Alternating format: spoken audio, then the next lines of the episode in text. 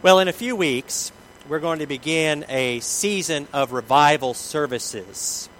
That will begin with our community wide revival starting Sunday, February 24th through Wednesday, the 27th. Those will be held at 7 p.m. at the Glenville Auditorium. Our Glenville Area Ministerial Association uh, is coming together to plan these revival services for our whole community. Now, we'll follow that up with our own church conducted revival services on March 17th through the 19th. Just about a month later, starting at 7 here in our sanctuary, with special guest speaker, the Reverend Mike Ricker. Mike is the pastor of the Isle of Hope United Methodist Church, one of the larger churches in our annual conference. He is also the executive director of Light for the Nations, which is an international evangelism and missionary organization um, he has spent time through that organization in Peru, uh, in Ecuador, in India. In fact, uh, I think it was, what's today? Yeah, about two, three days ago, Mike left for a six week mission to India where he's going to be leading uh, evangelical crusades and training pastors, uh, etc. So he'll be back just in time to unpack, say hello to his church, and come over here and help us lead our revival. Now, that reminds me of a story uh, that I remember hearing a while back. So one day, a man met a famous revival preacher. This preacher was famous for going around from town to town, Billy Graham style, and conducting not evangelism crusades, but revival meetings to help people make new commitments in their life.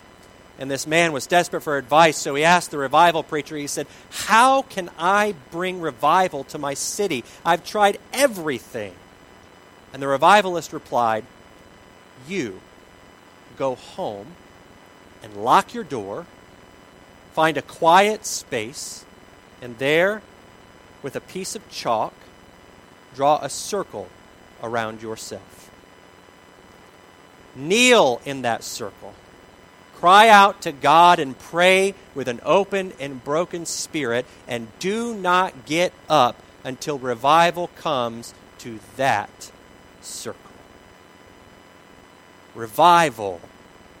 The movement of God to revive our lives, to give us new life, to bring us a greater thirst for Jesus Christ, a greater thirst for holiness, a new call into mission in the world. It does not begin with what we do for other to other people. It does not begin when somebody else changes or gets their act together. Revival begins with us in our own soul.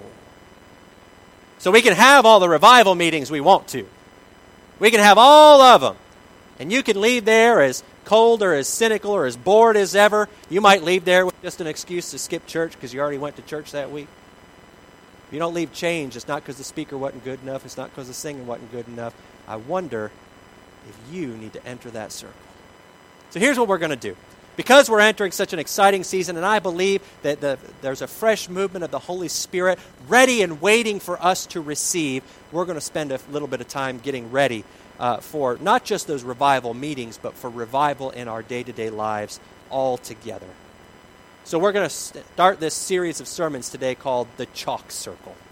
And I'm going to be inviting all of us and calling you to enter into your chalk circle and pray for four things that can prepare your heart to receive what the Spirit of God has for you. And we're going to begin today with the prayer for humility.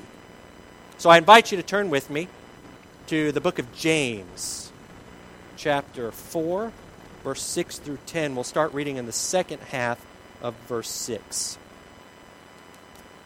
I invite you to hear the word of the Lord. God opposes the proud, but gives grace to the humble. Submit yourselves, therefore, to God. Resist the devil, and he will flee from you. Draw near to God, and he will draw near to you. Cleanse your hands, you sinners, and purify your hearts, you double minded. Lament and mourn and weep. Let your laughter be turned into mourning, and your joy into dejection. Humble yourselves before the Lord, and he will exalt you. This is the word of God for the people of God. Thanks be to God. Pray with me. Father, may the words of my mouth and the meditations of all of our hearts be pleasing and acceptable in your sight, for you are our rock and our Redeemer. Amen. I'm going to share with you a little inside baseball. So, I like to work on my sermons over the course of a few weeks. I like to batch them up, work on a bunch of them at a time. It gives me a chance to make sure that I'm paying attention. There, there's nothing worse, if you're a preacher, than what we call the Saturday night special. A Saturday night special is great in a diner. You go up to a diner and they say, Here's my Saturday night special. Bring on the meatloaf, bring on the ribs. What you got? But when a preacher's serving up a Saturday night special, we're, we're not at our best. That means that we uh, sat down about 9 o'clock last night, figured out what we might say, and then tried it out on you to see if it works. So, in order to try to avoid that, I try to work on a series of sermons all at one time, and I try to get a draft done by Tuesday at the end of the day. Now, the reason I do that is this if I don't, inevitably I'm not going to be able to sleep all week long until I figure out what I'm going to say. Uh, another reason is because inevitably, if I don't put something down on paper, at least an outline, I'm going to have four out of town hospital calls, three funerals, and then uh, something else out I got to go do, and I'm not going to have any time to get anything done. So, you know, you got to preach every week. Put in the time, get ready to preach. The other thing that it does for me is that if I get at least a draft down on Tuesday, I put that baby in the slow cooker of my brain. Not the actual slow cooker, that's a fire hazard. But I put that thing in the slow cooker, and God works in it, and I can start to see new connections, and it's, it's more genuine by the time I come to the pulpit. And I finished a solid draft this Tuesday, and I was proud of myself. And what I'm sharing with you today is not the draft I worked on on Tuesday. If you've ever felt the desire to preach, I've got to give you a warning. One, sure, you're going to have to get up in front of people and talk. Yeah? And here, you have to do it two different groups of people, right? You have to do that. You gotta, you've got to make sure that you put in the time so that you have something to say because there's nothing worse than being a preacher and standing up and holding a congregation's attention captive for 15 or 65 minutes. Uh, if you ain't got nothing to say, that's not what I'm warning you against. Man, why'd you laugh out that, love? I hear you preach every day at the dinner table. I'm just kidding. What I really need to warn you about, though, if you're if you're interested in preaching, is that's not the hard part. The hard part is if you're preparing to preach, you had better be ready for God to put your life through that sermon before you ever hit a pulpit. You had better be ready for God to preach that sermon to you before you ever get into the pulpit. It will happen every time. You cannot get up and proclaim the Word of God without some time before uh, God saying, Come here, preacher, and taking a needle uh, of that Word and just poking it at every part of your life that you need to hear it because you can't preach what you haven't been preached to. So this week I had a really good sermon written about pride and humility. It was good. It was going to tell you all things like don't be too proud. Don't act like you're better than other people. Get humble and you'll be blessed. And all those things are true, and I felt real good about it. Either I felt good about it or I felt good about having it done. I haven't decided yet. And nothing says humble like, hey, y'all, I just wrote a great sermon on humility. I kept having these nagging moments all week long, just where I saw God enlighten in me moments of pride that showed up in the strangest ways. Not that whole braggadocious, nose up in the air, full of myself kind of stuff, but in the strangest ways. They were moments of covert pride. Pride dressed up like virtues. Pride masquerading as humility, but pride nonetheless. So, my warning to you is if you're going to preach, you better be prepared for God to preach to you first because throughout the week I felt the call to say, You missed the mark, son. Let's get deeper and talk about the pride that we all face so that we can find real humility in the depths of our souls, so that we can clear space for God to be at work.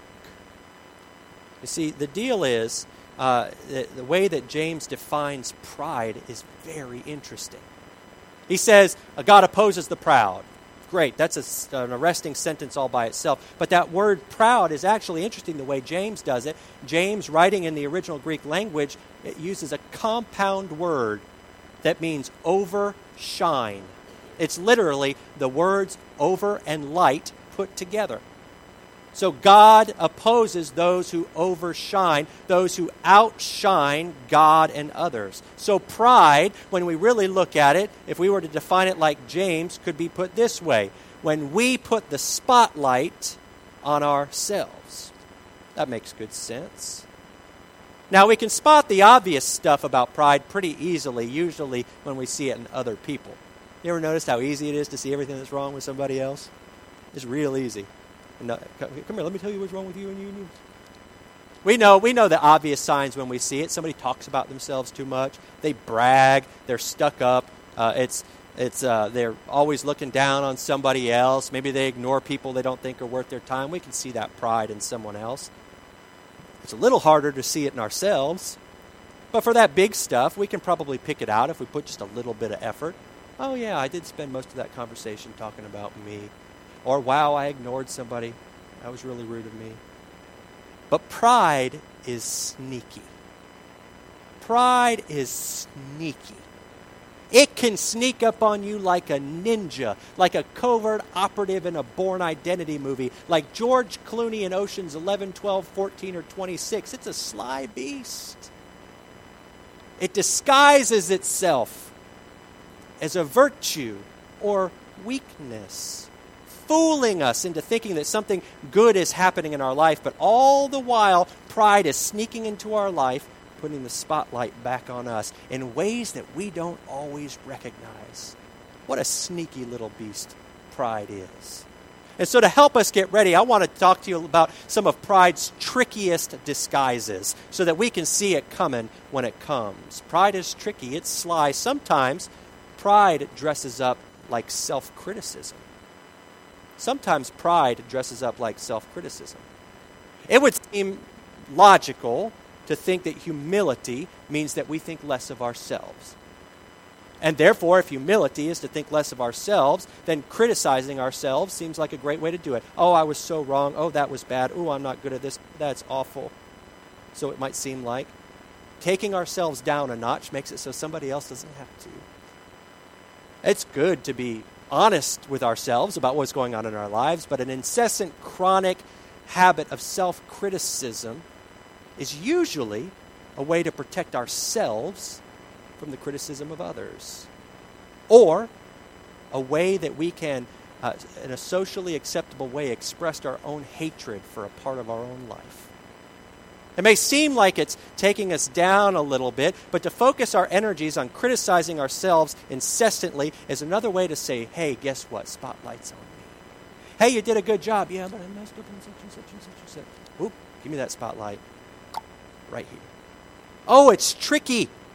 It's tricky. But self criticism is pride in disguise if we're not careful. You see, humility is not thinking less of yourself. You've probably heard this, it's thinking of yourself less. Humility is not about diminishing yourself, but about guiding yourself to honor God and others. Sometimes pride, that sneaky little thing, dresses up like self criticism. Sometimes, here's one, sometimes pride will dress up like perfectionism and get all up in your life. You don't see it coming because it looks good. It's good to get things right, isn't it? If you were to have a choice between somebody who gets things right or who gets things wrong all the time, you'd like to have someone on your side who gets things right, especially at tax time, right? You like to see people get it right. And if you think, gosh, if it's good to get things right, then I need to get things right all the time. I'm going to strive for perfection. And there's nothing wrong with working hard and working well. However, perfectionism as an incessant situation is a focus on us. It's a way of saying that we are driven by fear that somehow I am diminished by my mistakes or less than stellar performance. So, in order to protect myself, I'm going to throw myself into perfection, which continues to put my focus in the spotlight of my life on myself. In order to protect ourselves, we put ourselves and our performance at the center stage. It's great to do things well and to do things right. But when we are driven by perfectionism, we are putting things, uh, putting the spotlight at the center of our lives. Think about if we're working together on something. Hey, do you have that thing that uh, you said you'd get for me? Oh, it's not just, it's not quite right yet. It's not quite right yet. You're going to have to wait on me a little bit longer. until I get it done, until I get it perfect. And guess what? Spotlight me. I'm unwilling to put out anything that's negative because of how it will make me look. I'm not willing to put out anything that's not perfect because I'm so concerned with how I am perceived. Perfectionism, oh, is pride in a sneaky disguise. It looks good, but it puts the spotlight on ourselves. Humility, however, recognizes our limits, the fact that we even have limits. Humility leans on God for perfection, not on ourselves. You might remember in uh, Paul's writings, he said, uh, God tells him, um, in your, uh, I am made perfect in your weakness. Humility says, I'm going to rest in God's perfection and not try to take that on myself. Pride is sneaky. You see how it can just show up in your life? You might be nice to everybody, you might be normal and uh, happy go lucky. You won't brag a bit, but my goodness, it can show up in our lives. Sometimes it dresses up in a neat little costume called workaholism. Workaholism. It's good to take responsibility. It's good to work, right? I got two young men in my house. I want them to take responsibility. I want them to learn how to get things done. For example, I would love uh, if, as they did earlier this week, uh, to continue when the dog's whining at the door in the morning, that they don't wait for me to tell them. They take responsibility and get the work done, right? I'd love for the dog to get fed and the garbage to get taken out. Let's take some responsibility. This is good. We want this to happen. We want this to happen. In fact, most of our failures internally in relationships at work will ha- occur because somebody has neglected to take some sort of emotional, social, or actual responsibility and left it for somebody else to clean up. So we want people to be responsible. We want people to work hard. However, when we are incessantly overworking, you better be careful because pride might be sneaking into your life. A workaholic works out of a belief that the world will stop spinning if I stop working. And I'm not just talking about going to your nine to five and the job you take your salary, and I'm talking about anything that we put our attention to. If we can't stop because for some reason things won't keep going if I don't keep doing it, then we've got a little bit of a problem. Or workaholics out, out of the fact that work is who I am. And if I'm not teaching or selling or administrating or preaching, who am I? And so you continue to overwork, and if you'll notice, it puts the focus back on you. Most workaholics will find themselves one day in a troubled relationship with God or with other people. A workaholic will work themselves so much that they'll wake up one day and turn around and realize that everybody's out playing and they're by themselves. It's a focus on us. Humility, however, recognizes that the world does not rest on our shoulders. I don't know if you know this or not, but the world was spinning long before you were born, and guess what? it's probably going to keep spinning long after you've gone. I don't know if you know this or not, but people were doing things long before we got there. It probably happened long after we gone. The world does not rest on your shoulders. There's only one religion that talks about the world resting on somebody's shoulders, and it rested on one man, and that was Atlas, and he had a hard time with it. But the world will continue. In our Christian tradition, um, there's a, a history of, of what we call the daily office. It's a, it's a a way of praying through the day. And in the daily office, there's a daily night prayer that's called Compline or night prayer. And in that prayer, at the end of the day, the people will say, uh, The day has finished and the night has come. And they will pray to God to continue to be at work while they rest from their labors. I trust you, God, to take care of everything that I've left done or undone, everything that requires my attention for these hours while I am at rest. The world keeps spinning. Humility recognizes this. Humility recognizes that the world keeps on going. And it leaves room for God. Pride is sneaky. Sometimes it looks like workaholism. Sometimes pride looks like the need for attention or the need for affirmation. Pride is present when we are chronically insecure about what other people think about us. It's good to be concerned about how you know, generally how people receive us, but to be chronically concerned about what other people think of us. It takes the focus of that relationship and puts that, guess what, spotlights on me. on me.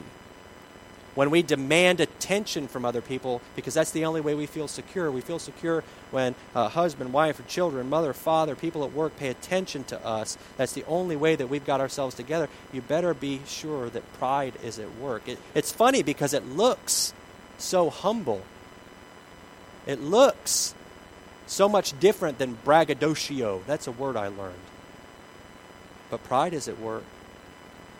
When we are incessantly seeking the affirmation of others, we're for- focusing that relationship on ourselves.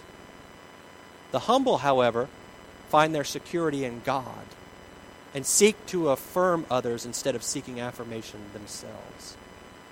It is God who gave us breath. It is God in whom we move and have our very being. It's God who makes the world spin on its axis. It's God whose power even gives us life.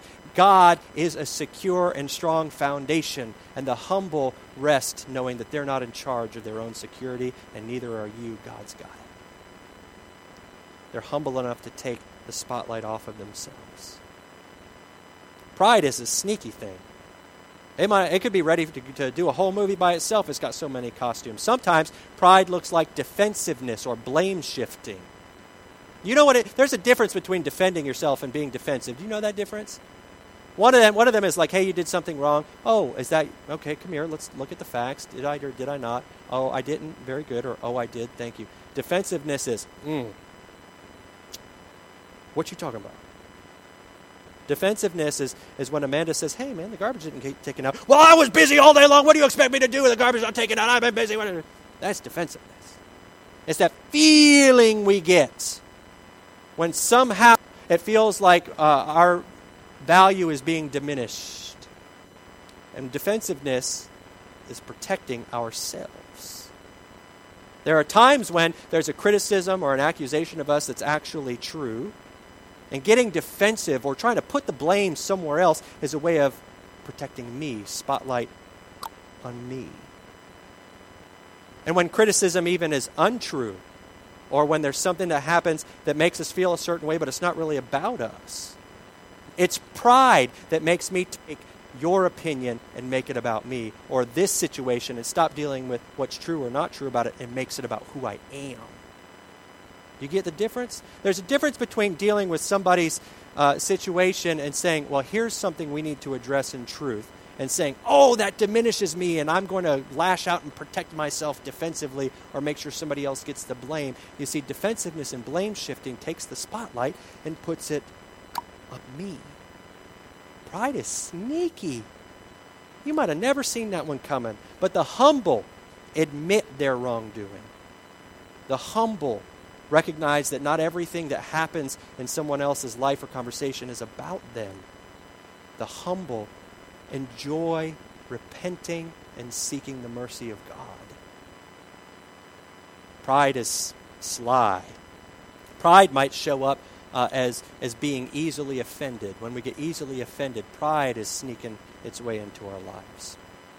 When someone's actions that aren't about you, you make them about you, or when you take deep offense at everything that happens around you and it's happening often, what you're doing is perceiving a threat even when there's not one. And when it is about you, pride is not willing to say, all right, here's an issue to deal with. Pride makes it about us. When we are continually offended, we could be sure that pride is at work. Guess what? People do stupid, offensive things all the time. And I'm not talking about the outrage culture that's out there because people are offended about everything anymore. Just be careful. I'm talking about when you personally get so easily offended. What you're doing is you're making everything that probably people aren't even thinking about you, you're making it about you. Spotlight me. I know a person who is so easily offended that every time somebody in their life has said something that's offended them, they have said, I'm cutting you out. I'm talking sisters, brothers, parents, friends, in laws, everybody. You know what happened after years and years of this person doing it? They are all by themselves. They are all by themselves. Because they were not able to take the truth of what was happening, address it as a situation, they made it about them. And they cut themselves off. See, what happens when we find ourselves easily offended is that we take that spotlight and put it on us. You can be sure pride is at work. Humility, on the other hand, doesn't make everything about us. Humility seeks to understand what is real in a situation how it really is a part of me or not a part of me. Humility seeks to understand other people. Humility doesn't carry so much pride that it's fragile and easily wounded. Humility says it's okay for you to act like whatever you're going to act like, but I'm secure in God and we can talk about this. Pride is sneaky, it shows up in the funniest ways. Oh, another way that pride might show up and, and dress up in a way that you can't always see is when you are unwilling to learn from somebody or adapt to a new situation. Unteachable. Unteachable. Pride shows up that way. I know this is hard, but this is what I'm learning. When we are unwilling to learn from others, and I'm not just talking about like school subjects. We watched The Incredibles 2 last night. Did anybody watch? Have anybody seen that movie? Okay, so I won't give it away. This is an ancillary little scene, but a superhero dad is learning how to be a dad instead of a superhero, and so he's got to help his superhero son do his homework. That sounds like a superhero thing to do, doesn't it? And so the kid's doing math, and um, the dad's trying to help him do it, and the, and the son says, "No, no, no, Dad, we can't do it like that. The teacher wants us to do it this way." And and the dad says, "Why do they keep changing math?" I'm not talking about school subjects. I'm talking about when we are unwilling to learn from somebody else about who they are, about how they experience life, about how they perceive us, about a skill, a reality. When we are unwilling to learn, when we are unwilling to adapt to a new situation, things around us change and we refuse to adapt, not out of conscious, but out of an unteachability. What we are saying is, I will not learn from you, you will learn from me. I will not adapt to you. You will adapt to me. Guess where that spotlight is? Right on top of me. When I'm hiring somebody, or when I am looking for new leaders, teachability is one of the top three things that I look for in that person. I don't care if you are the most talented person in your field.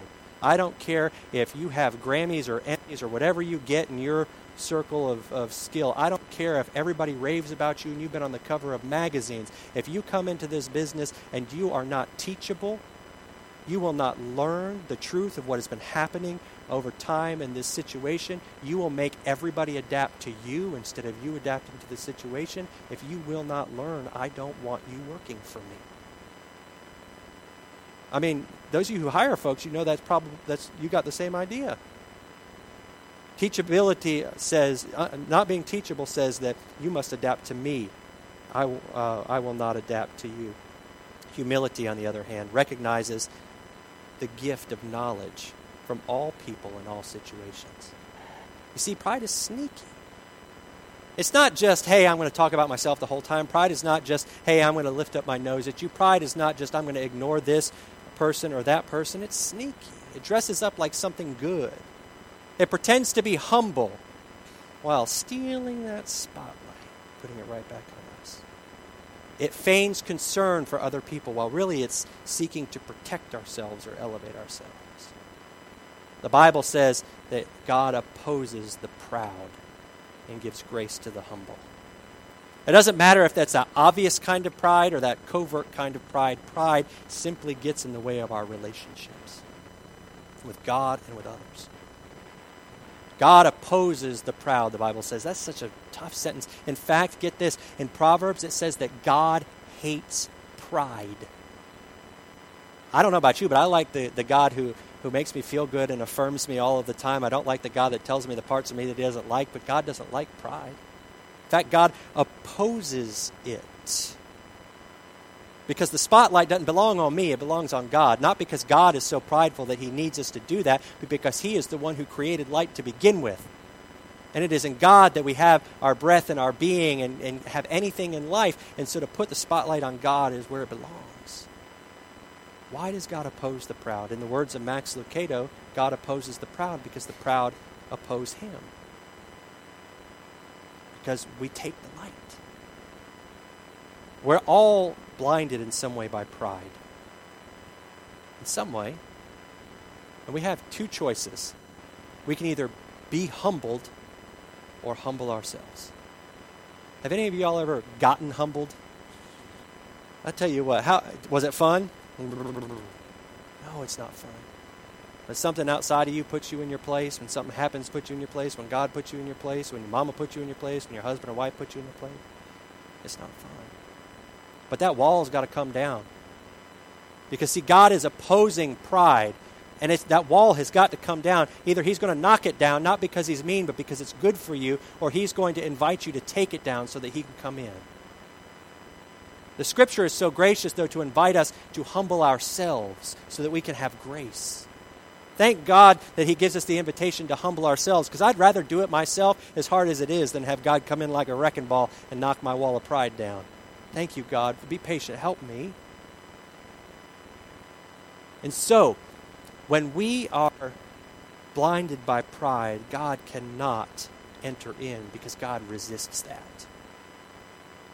But when we when we seek humility, when we seek humility, we are no longer building a wall of pride that God has to oppose and break down. When we seek humility instead of pride, we get down on our knees with our little shovel and we dig a well that it can be filled with the blessings that God wants to bring into our lives. When there is not anything there for God to oppose, God will fill us with the joy that we've been looking for, with the peace that we've been looking for, with the power that we've been looking for. I wonder how many of us have gotten to a place in our faith where we've thought, ah, God's not, I can't make this breakthrough in my life, in my heart. I've got this thing going on. I wonder if there's pride blocking the way. I wonder if that wall needs to come down so that God can fill me. Because I know this. I know that God has plans for a hope and for a future for all of us. I know that God wants to fill us with life, to revive us, to give us new life. And so the question for you and for me is where do we see that in our life? Would we like Him to fill us? Would we like Him to tear down the wall of pride? So, what I'd like to invite you to do this week is to go off by yourself, lock the door, pull out a piece of chalk, pick one up here on your way out. Draw a circle around yourself and kneel down, and there in that circle pray, Oh God, show me where I have built a wall of pride. Show me, God, where I am being resistant to you and you are resisting me so that I may be free. Show me, God, where I can humble myself so that there is space in me to receive all that you have for me. Draw the circle because that revival begins in you. I'm going to take two more minutes because, you know, I have something to say. Two more minutes. I want you to imagine this. Okay, imagine everybody in this room right now. Okay, let's see. Let's um, let's do a little math experiment. Let's pretend like you can quantify pride. Let's say each of us carries five pride units. That's arbitrary, but let's say each one of us carries five pride units, right?